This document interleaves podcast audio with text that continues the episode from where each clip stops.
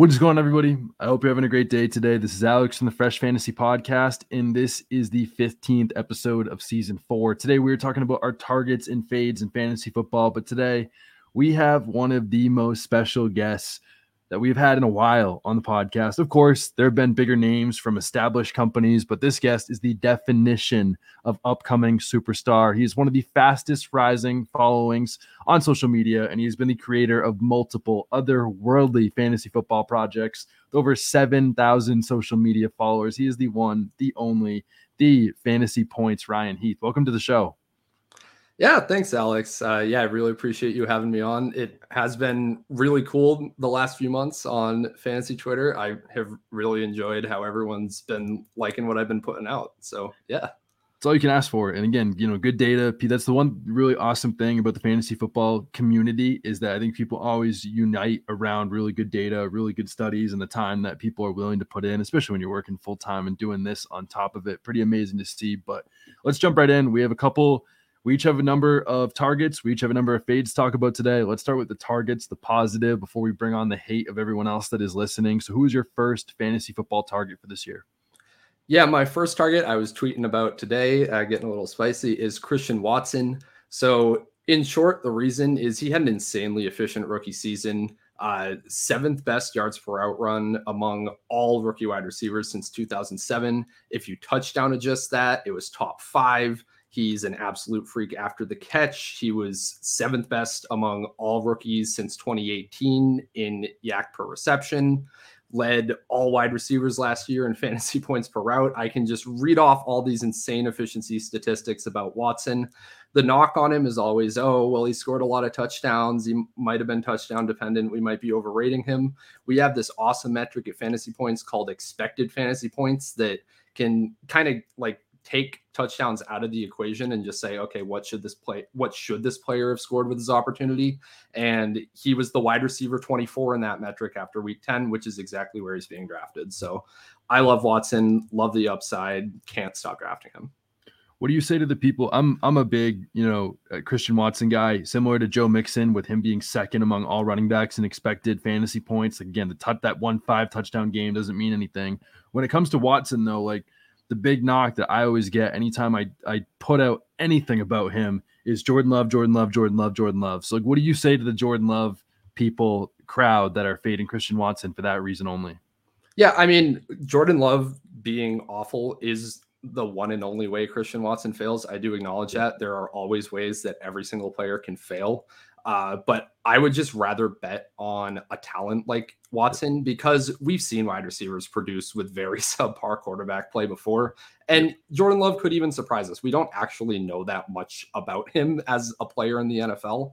So on, on the off chance Love is decent, then Watson's going to destroy fantasy league. So that it's just a range of outcomes that I am really enticed by completely. You mentioned that that he was seventh in yards per route run last year. I mean, as a rookie, he was one of seven wide receivers to put up a 2.25 or better yards per route run. And the other guy to do it was actually Chris Olave, who was my breakout. Christian Watson, Chris Olave, each surpassed that number. The other five players to do it were AJ Brown, Ja'Marr Chase, Justin Jefferson, and I Odell Beckham, and I'm missing one off the top of my head, Stefon Diggs, I believe it was. But all of them were top five in fantasy points per game the following year. Pretty much the point of that stat is the fact that when these guys put up that number as a rookie in terms of efficiency and yards per run, they are destined to produce. Another one knock on it is the fact they're changing quarterbacks, but Chris Olave is probably the only one on that list that is actually upgrading at quarterback from where what he had last year to getting someone like Derek Carr, who I love for him in fantasy football, especially when Derek Carr has helped produce a top five player at their position in four of the last five years. He has also supported two different top 12 wide receivers over the last two years and Hunter Renfrow and Davante Adams. I think that he is going to get a huge upgrade. He's going to get a lot better. I think the only concern is just the yards after the catch. But where do you stand on Chris, Chris Olave? I like Olave. Um, really big supporter for Dynasty. I think he's about appropriately priced for redraft because, yeah, I, I mean, as you laid out, he's he's probably really freaking good The, my only concern is the target competition uh, yeah. with Michael Thomas coming back. I think Rashid Shaheed is also really, really good. He he was just as productive in yards per route run. Uh, had more yards over like the final six weeks than Olave even did when they were playing together. So I'm not sure that that's like a real reason to fade him, but it's Shaheed is the reason I'm not crazy out over my skis on Olave. Completely. I think that's that's totally fair. I think I'm going to side with the history and the guys finishing top seven. But again, I think right now it's not like he's being priced poorly. You know, he's going right around the, the back end wide receiver one range. But you know, for me, I, I love my second year wide receivers. Maybe I'll die on that hill and it won't work out. But again, for me, it is definitely Chris Olave. But let's go to our first fade. Ryan, who's the the first guy that comes to mind for you that you're fading a little bit in fantasy football right now? Yeah, so I've drafted almost zero DK Metcalf. Uh, so just kind of looking back at last year, he was the wide receiver 27 in half PPR scoring with 10.8 fantasy points per game. Uh, part of that is because he got very unlucky on touchdowns. He was leading all wide receivers in end zone targets, but scored on only five of those. So, yes, I would expect him to score more touchdowns this year and more fantasy points this year. But Tyler Lockett has more yards per game over the past two years and is going three rounds later. There's new target competition in Jackson Smith-Njigba, who, in case anybody forgot, had one of the best college seasons of all time as a sophomore when he was competing with Garrett Wilson and Chris Olave. So it's completely possible that Smith-Njigba just kind of comes in and alphas away that some of that target share. And I, I think the biggest concern is look, Geno Smith threw 572 times last year. That's more than Russell Wilson has ever thrown in any season of his career. And but I think part of it was that the Seahawks backfield was just completely decimated by injuries for a good portion of the season. But they drafted Zach Charbonnet in round two. I, I know they've already had some injuries in camp in their backfield, but my thought is the Seahawks probably want to be run heavier than they were last year through most of this year if they are able to. So for all those reasons, I'm just not that interested in DK Metcalf where he's going. And beyond that, they also added, you know, a, a cornerback in the top 10 picks. You know, their defense probably going to be a little bit better, even less of a need to throw the ball. And like you pointed out, like Tyler Lockett and Jackson Smith-Njigba are going so much later than DK Metcalf. We're going to take those guys at price every single day. I mean, Tyler Lockett outside the top 30 wide receivers right now, been the wide receiver 17 or better for five straight years. Doesn't mean he's going to finish there this year. But again, take him at price all day, every day, twice on Sundays. The next guy that I'm going to be fading is DeVonta Smith. I mean, DeVonta Smith right now has an ADP of wide receiver 13. And when we're talking about winning your fantasy football leagues and beating anywhere from nine to 15 other people, or if you're playing a, a, best ball draft, you want someone that has that, you know, wide receiver one type league winning upside when you're drafting them at wide receiver 13. And I just don't see why you wouldn't just draft someone like a Tee Higgins or Jaylen Waddle going a little bit ahead of him, even a Jordan Addison. These are all guys that are playing on much higher volume passing attacks for a wide receiver two. And you know, you could also pick apart the fact that DeVonta Smith had his best games when Dallas Goedert was out. And I think that three-way target competition at wide receiver 13 is just a little bit too rich for me, especially when they're on an offense that was outside the top 20 in pass attempts last year. Granted, I think that's going to go up. I know that he's still getting better, but for me at wide receiver 13, I just don't know how much I like the upside of a wide receiver two when I don't think he's ever going to overtake someone like AJ Brown. But are you a little bit more optimistic on DeVonta Smith than I am? I think Smith is just f- fine. Again, yeah. uh, like yes, the real upside is contingent upside if AJ Brown got hurt and there's suddenly more of a target share available there. I will say that the Eagles were not aggressive at all in the second half and especially in the fourth quarter of games last year because they were just blowing so many teams out. Uh, I forget the exact stat, but I think if you sort by uh, pass attempts per game in only the second half, it's like at the bottom of the list, it's like the Bears, the Falcons, and then the Eagles randomly. Yeah. And it, it's because they blew so many teams out if if they get into some different game scripts where they are pushed a little bit more, I could see Smith outperforming even that wide receiver 13 ADP. But yeah, with him, I think you're winning small. You're not really winning big. Yeah, and I think the the the main point that you talked about is again he's wide receiver 13. You can get a Chris Olave at wide receiver 12, a Calvin Ridley at wide receiver 15 or an Amari Cooper at wide receiver 17. And I just think that those guys have a higher ceiling than DeVonta Smith does if he hap- if they all you know happen to stay healthy for this year. But let's move back to another fantasy football target. Who's your next one? So my next target is going to be Tua Tagovailoa. Uh, so all of this kind of comes back to just how he performed when he was healthy. So there's really a nine game sample where he both played over 90% of the snaps and he wasn't concussed at some point in the game, as sad as that is. In those games, Tua averaged 21.7 fantasy points per game and 0.59 fantasy points per dropback that would have ranked as the QB5 in points per game last season and would have tied Patrick Mahomes for fifth in fantasy points per dropback. So he's was really performing up with the elite elite players at the position when he wasn't concussed. Uh, and there's even a few crazy stats like about his deep ball productivity, which I know is Twitter's favorite topic when it comes to Tua. He led the league in average depth of target uh, on, went on plays where there was a clean pocket. Uh, that that's from at C plant underscore shout out. He posts really cool stuff.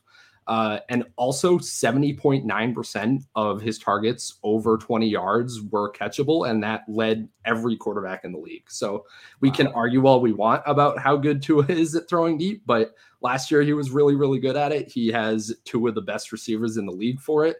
And I, I just think his upside is insane. Like he to compare him Tua like Patrick Mahomes, that's kind of the productivity that he is capable of through the air if he's healthy. Yeah, I think after reading your case, I, I had to. I was someone that was fading to a little bit more, but I think that you have definitely convinced me that that Tua is someone you need to be drafted. It's not really much of an argument that he is someone that people need to be paying more attention to. And if you're looking a little bit later than Tua, I think another guy that needs to be paid attention to just logically is Kirk Cousins. I know Kirk Cousins is not someone that really gets anybody excited, but he's finished as the QB 13 or better in seven of the last eight years. And over those eight years, he's finished as a top six QB three times. This defense got a lot worse. They lost their top four cornerbacks and didn't do much to replace them. Dalvin Cook is obviously gone, and behind Alexander Mattison, they don't have much in the running game at all. And now you add in a first round wide receiver in Jordan Addison. And then now you have TJ Hockenson for a full season, acclimated to the Viking system. And now you have a triple threat passing attack that I think could end up leading the league in passing yards this year under Kirk Cousins. Again, I don't think that, you know, it's the most beautiful option, but when you look at their defense plus their running game, I think they could end up throwing even more this year. And I think that is going to be really helpful for Kirk Cousins. Again, he's being drafted at his absolute floor right now but I think he has a much higher ceiling than than people realize. And I just hope that people go out and draft Kirk Cousins for more than just the Coles cash. Yeah, I mean, I mostly agree. Um, I, I don't know if I quite get there with like, does he have a top five ceiling? But the Vikings are definitely live to lead the league in pass attempts this year. As you said, they don't really seem to care about their backfield that much. I'm a little unconvinced that Alexander Mattison is like the answer. So the, the real answer is probably that they're gonna keep throwing the ball like crazy. So yeah, hard hard to get too upset about that. Completely. What about the the tight end position? I think that that's notoriously somewhere that that can get you know a little bit more hairy in fantasy football drafts where we we find guys that you know it's easier to target guys or fade guys, but is there anyone at least in the first like middle to few rounds that you find yourself not drafting a lot of because that seems like a range that people are just all over the place whether they're buying it or selling it yeah, I have pretty much zero George Kittle, just n- not a lot of interest. Uh, Graham Barfield had a good stat a while ago where when Deebo, Christian McCaffrey, Brandon Aiyuk, and Kittle were all playing together with Brock Purdy, it's like a five game sample or something like that. Uh, Kittle was only fourth on the team in targets per route run. So it it seems like he's clearly kind of an afterthought in this offense when everybody's healthy yeah, I guess you can run hot on touchdowns. He kind of was doing that for a while last year, but it's not something I want to bank on when I'm spending premium capital on a tight end. He's also entering year seven, uh, which, if you read my age curves article, that's the year that some tight ends kind of start to fall off when the range of outcomes gets really wide. A lot of them just will literally go to zero. And even looking at last year, like there, there's a couple red flags here. He was under two yards per route run uh, for the first time in his career since his rookie season. and he only ran just under 26 routes per game, and that was only 14th at the position. Part of that is just the passing volume in the 49ers offense. But I mean, yeah, that's kind of what is squeezing him out at this point, along with all the other competition. So just, just not that interested in Kittle. I really like a lot of the other tight ends kind of going around him.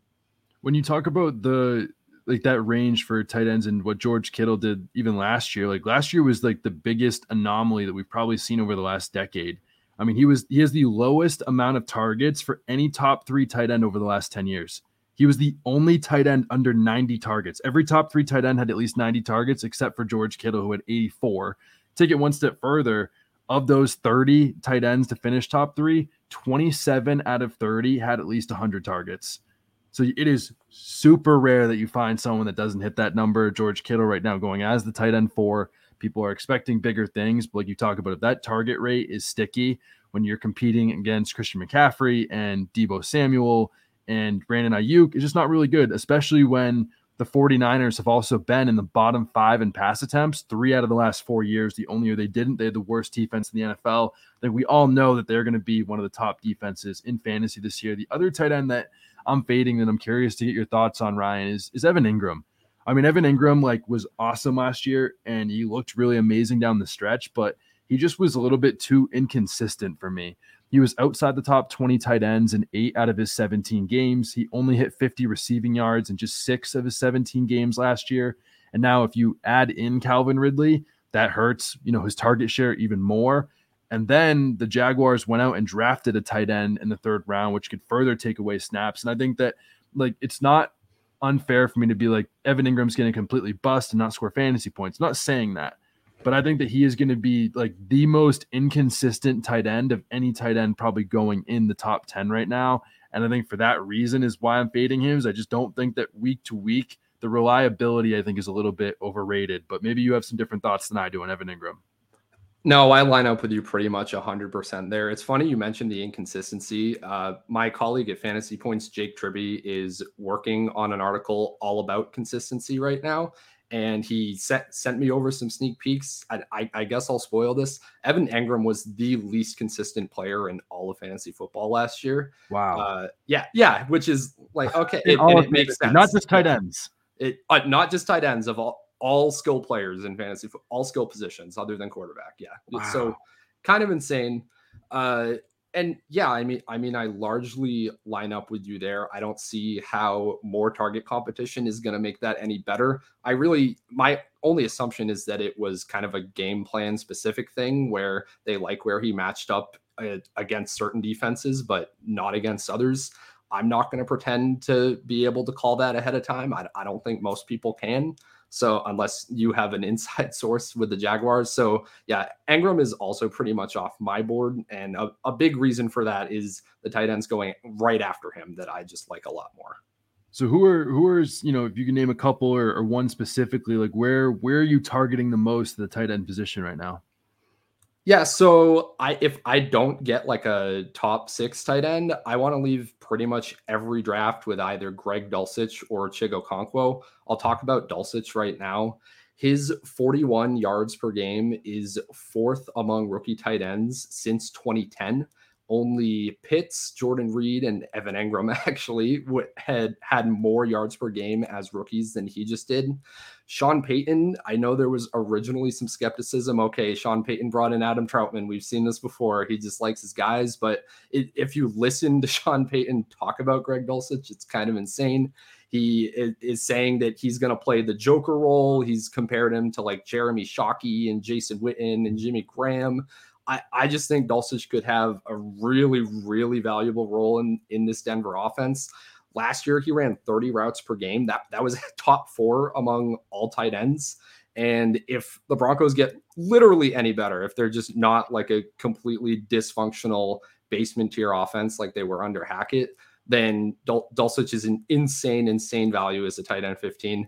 I, if I have to pick one guy going outside of like the top eight tight ends that – could finish top five, it's absolutely Greg Dulcich. And yeah, that's why I can't stop drafting him.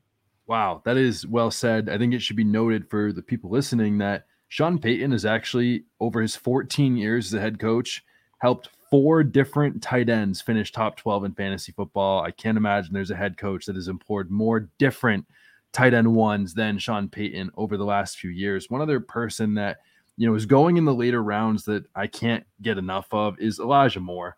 I mean, he was one of 14 rookie wide receivers to hit an 80 plus PFF receiving grade. The other 13 all later hit a top 14 season in fantasy football. He's the only guy not to do it yet. You know, we've seen clips of him being used out of the backfield in Cleveland. He's the clear wide receiver two with Deshaun Watson. And, you know, for a wide receiver going outside the top 40 right now, I don't think you'll find almost anybody with a higher range of outcomes than Elijah Moore. Again, we've seen him flash the talent. I think this is the perfect situation. I think that people are underrating outside of Nick Chubb, underrating a little bit what this Cleveland offense could be capable of if all things fire right. And I think Elijah Moore is going to be a big part of that. Are you targeting Elijah Moore at all?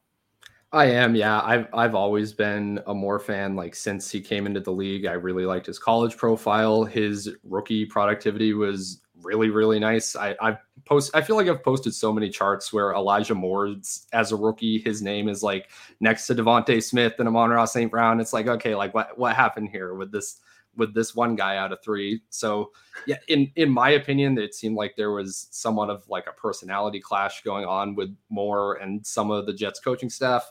I, I really think that new scenery is going to be good for him. So yeah, I'm I'm happy to take the shots on him where he's going that makes me so happy to hear that that you any anyone that likes Elijah Moore is a friend of mine, and I'm glad to hear that you're in on him, and hopefully everyone will too. But is there what about a wide receiver that you're fading a little bit right now that you may not be buying as much as Elijah Moore? Yeah, I so I hesitated in putting this guy down on my list because just because I feel like everybody else has kind of caught up to where I'm at. But I feel like I was the original George Pickens hater. Like I feel like back like nowadays it's everybody is talking it's about cool George to hate Pickens. George can't Pickens separate. Now. Like he makes cool catches, but he but he never gets open. Like it and all of that is completely true. I have all these stats to back it up.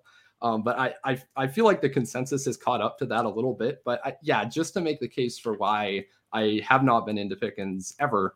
His 1.44 yards per route run was the worst among all rookie wide receivers last year, except for Alec Pierce, David Bell, and Tyquan Thornton. Uh, no one's excited about those guys in fantasy right now. I don't think we really should be about Pickens. Uh, and I think like most importantly, Pickens was only targeted on 15% of his routes. That was the same as Marquez Valdes-Scantling last year, who for years we've made fun of for being like the wind sprint king. That that was literally George Pickens last year. Uh, even if you look at the so just kind of a secret, guys. If you want to make a rookie wide receiver look good, look at the last six weeks. They all improve at the end of the season. Pickens didn't. He, he had the exact same targets per route run in his final six games. He was bottom six in yards after the catch per reception. So, yep, he's always falling down. Top 10 in percentage of contested targets. I and I understand that a lot of it is based on his usage. Yeah, he's running all these goes, all these nine routes, all these targets deep down the field. It's harder to get separation on those. It's harder to get yards after the catch on those. But him being cast in that role, it with the same exact offensive coaching staff and everything, like what why are we thinking anything is gonna be different? Totally. I think it's a really good point. As crazy that George Pickens said in a video with the Steelers media the other day that he thinks he's the best wide receiver in the world. I'm not sure I agree just yet, but I have to ask really quick: like, are you a Diontae guy? Like, if you're not a George Pickens guy, are you just like a like fade Matt Canada, the offensive coordinator in this whole offense, or at least the passing game, or like, is there anybody on the Steelers right now, whether it's Diontae or someone else, that you're finding yourself drafting? Yeah, I mean, I'll take Diontae for sure. I feel like you almost have to with where he's going. Uh, he, yep. I, we mentioned expected fantasy points earlier in the show. Uh, Diontae underperformed his expected fantasy points the most of any player last year. So if you're looking for regression candidates, like Diontae Johnson is the the number one positive regression candidate this year. So yeah, he and he's always gotten open. He's always earned targets. So yeah, definitely a Diontae Johnson supporter. This this podcast has been the Diontae Johnson fan club for the last three years now, even before he finally had that wide receiver one season. So the Diontae love always welcome over here. Um, but going back to the fading, I think this one hurts me a little bit because you want to see this guy succeed, but it, it has to be DJ Moore. I actually asked you about this, Ryan, pretty recently, and last year the Bears had 22.2 pass attempts per game. And I asked you, like, what team in the NFL has increased their passing by the most over the last decade? I mean, it's 32 teams times 10 years. It's 320 teams that either go up or down in passing volume. And out of those 320, the most a team improved their passing attempts in a season was 9.9, which would put the Bears at around 32 pass attempts, which is still outside the top 20 which is really bad for DJ Moore if that was like the absolute best case scenario. But more likely, they're probably still going to be in the bottom five of pass attempts. And there have been just two wide receiver ones over the last 10 years to be on teams that were in the bottom five of pass attempts. That was Dez Bryant in 2013 and Deebo Samuel in 2020. Again, Deebo, we all know why how that one happened through the running game. So unless he's going to be 2013 Dez Bryant, then I'm not very confident um, in in DJ Moore. It's not a talent thing. It's more the fact that he's being drafted as a mid tier or late wide receiver two right now. But I just think that he has a limited ceiling. And I don't think that he is going to be the AJ Brown or Stefon Diggs of years past that we're hoping for. Again, I'm a Justin Fields optimist, just not sure how much of a DJ Moore truther I am at cost right now. But maybe you can talk me out of it, or are you right in line? No, I pretty much agree. I mean, if I'm betting if I'm trying to bet on like a talented wide receiver where the thing I need to go right is a jump in team pass volume, I'm just going to take Drake London. And the reason for that is we have a pretty big sample of DJ Moore c- commanding like a good target share and being pretty decent, but never like to to succeed in like what we think the Bears offense is going to look like. He's got to be at like a 30% plus type of target share type of player. I think there's a chance that London is capable of that based on how insanely good he was as a rookie. And we always see players jump from year one to year two. But yeah, with DJ Moore, it's like similar cost to Drake London, but I just feel like much less upside, even if the thing that we need to happen go like goes exactly as we need it. Exactly. And again, you want those people, but there just seem to be the people every year that we believe in. The talent is 100% there, but you know, unfortunately, you know, quarterback play can really, really hurt someone's fantasy football outcomes. Again, I would love to be proven wrong on this, but that is just where we're at. Let's talk about one final target from each of us before we get into your flag plant. I think this is probably my favorite part of all. We saved one of our, our best targets for last. So we'll start with you. Like who who is the final target that you want to talk about today? Yeah, so uh, I've been beating the James Cook drum all off season. I'm gonna keep doing it until he has like a fourth round ADP, probably. uh, so in year two, according to my age curves research, running backs had an average increase from year one to year two by 42% in terms of their fantasy production. And Cook is like a poster child for this because he wasn't in a full time role last year. It sounds like he is the unquestioned RB1 on the Bills this year, just with every report out of camp. apparently, it's actually Damien Harris getting pushed for the RB2 role by Latavius Murray right now. So to, if, you, if you're scared of Damien Harris, maybe, maybe reconsider there. Um, and I understand that Josh Allen is a mobile quarterback. Mobile quarterbacks generally don't check down to running backs. Uh, but I have posted a chart showing that Allen actually checked down at the league median rate last year, uh, by checked down by far the most out of all mobile quarterbacks. And the Bills threw over 36 times per game. So if you're gonna pick a running back on like any mobile QB offense that could get targets, I think the Bills are the team to pick. And I mean, we it obviously every, any case for any player should come back to James Cook is probably really good. He was top 12 in yards per route run among running backs last year. He led the entire league in explosive run rate, which is runs of over 15 yards. He did that at over a 12% rate. Uh, j- just kind of any running back efficiency stat you look at, whether it's like rush yards over expected, yards per carry, he just kind of jumps off the page on all of them. Nyheim Hines is out for the season. There's no way that he's going to come in and like steal 10% of the routes from Cook. There, there's just so many avenues to, even if Cook isn't seeing any goal line work, he can easily be like a mid range RB2. If he gets even a little bit of it or scores like some long touchdowns because he's so explosive, then I, I really think James Cook can finish as an RB1 this year, potentially, if things break right. And wow. he he's being drafted as like the RB thirty right now. So yeah, one one of my favorite kind of like middle round running back targets. I, I have one question for you because this is probably the most like common argument against James Cook, and it's the fact that he's never had 15 carries in an NFL or college game. What do you say to those people? I, they're completely correct. There isn't a real history of some of a profile like this panning out as a bell cow. But I don't think James Cook needs 15 carries even to be good in fantasy this year. I, I would like encourage people to think back to some of the early like Alvin Kamara years where yeah, he's getting like 10 to 12 carries, but getting all of the high value opportunities in the passing game. If you mix in a few high value touches around the goal line, then you you can still be an RB1 with less than 15 carries. What what matters is the quality of those opportunities, not just okay, I got 20 carries straight up the gut for 3 yards. Yeah, it makes a big difference. And it's one thing to point out and we'll have to put it on a poster after this that, you know, Ryan Heath thinks that James Cook is going to be Alvin Kamara and scored six touchdowns on Christmas Day, you know, within the next two to three years. By, by what your data is telling you, at least. No, obviously, I'm joking. Um, James Cook, someone I've really come I've come around to a lot over the last couple weeks because a lot of smart people that have been touting him and posting good cases. I was one of the the 15 carry haters for a long time, but I'm definitely in on him the same way that I am extremely in on Rachaad White.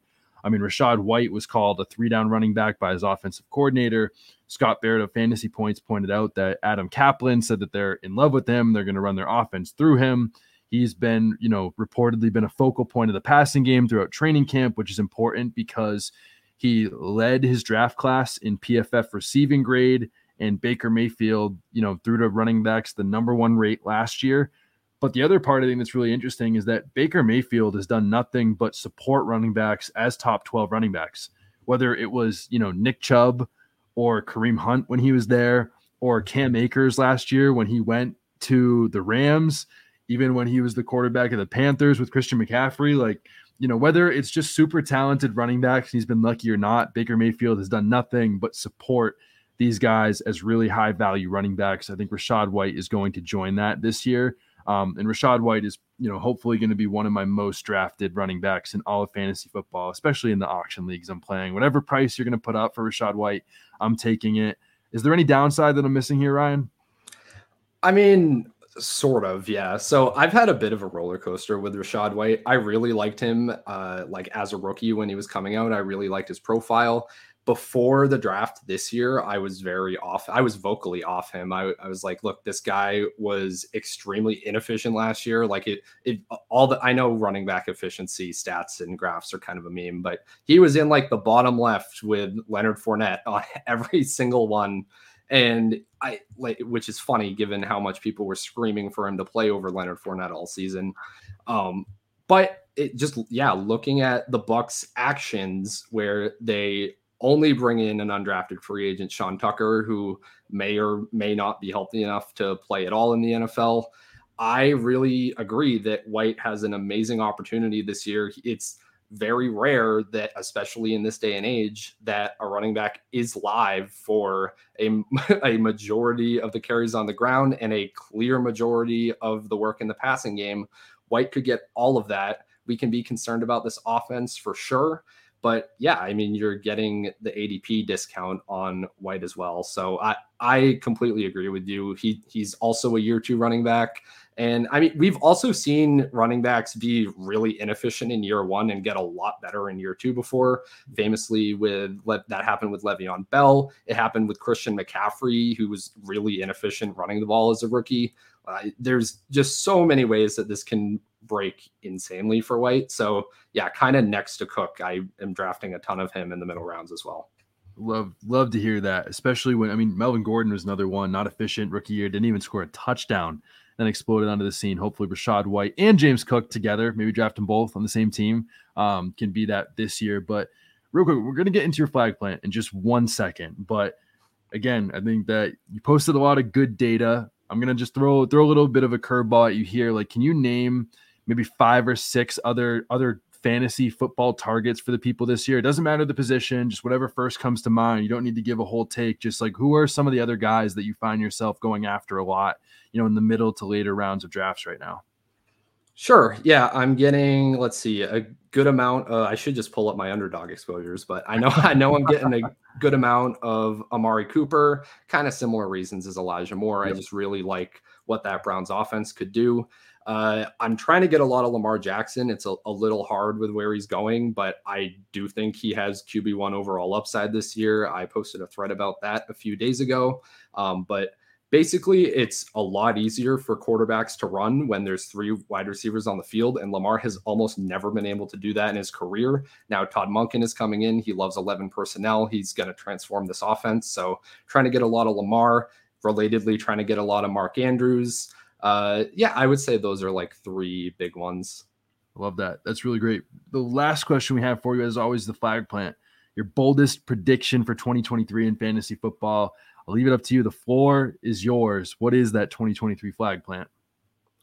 All right. So I I know that like again go rewind to like March or April. I was almost embarrassed to like say this just because it it feels like so much so unfalsifiable. It's it was kind of a meme in my head at this point, but now everybody is kind of saying the same thing, so I feel like I have to go even more like insanely hot take on it, and I'm not a hot take person at all, but I think Justin Ross can make the Chiefs roster, and I think he will be a starting wide receiver for the team by week eight. Uh, so really, the reasoning for this is Kadarius Toney is already hurt and is always hurt. Rashee Rice just got hurt. I saw today. Uh, Skyy Moore may or may not be very good. We know that Marquez Valdes-Scantling and Justin Watson they definitely aren't very good. Uh, I know that the Chiefs to do this might have to keep seven wide receivers on their active roster if they're not putting anybody on PUP. But I just think Ross could be by far the best talent in this receiving room.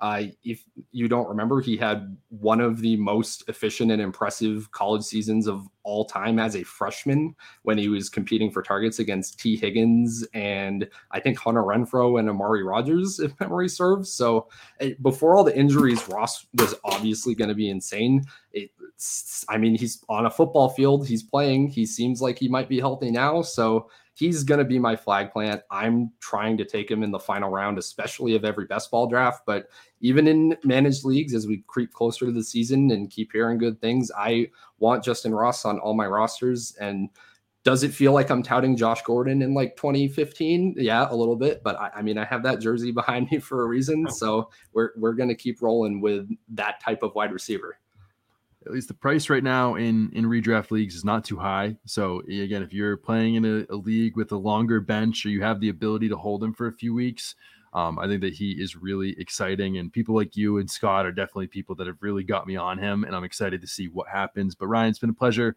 having you on the podcast today. Where can the people find you and all the amazing work that you're coming out with? And is there anything that you can tease for the people of some articles or big pieces or threads that you might have coming out over the next couple weeks before the season?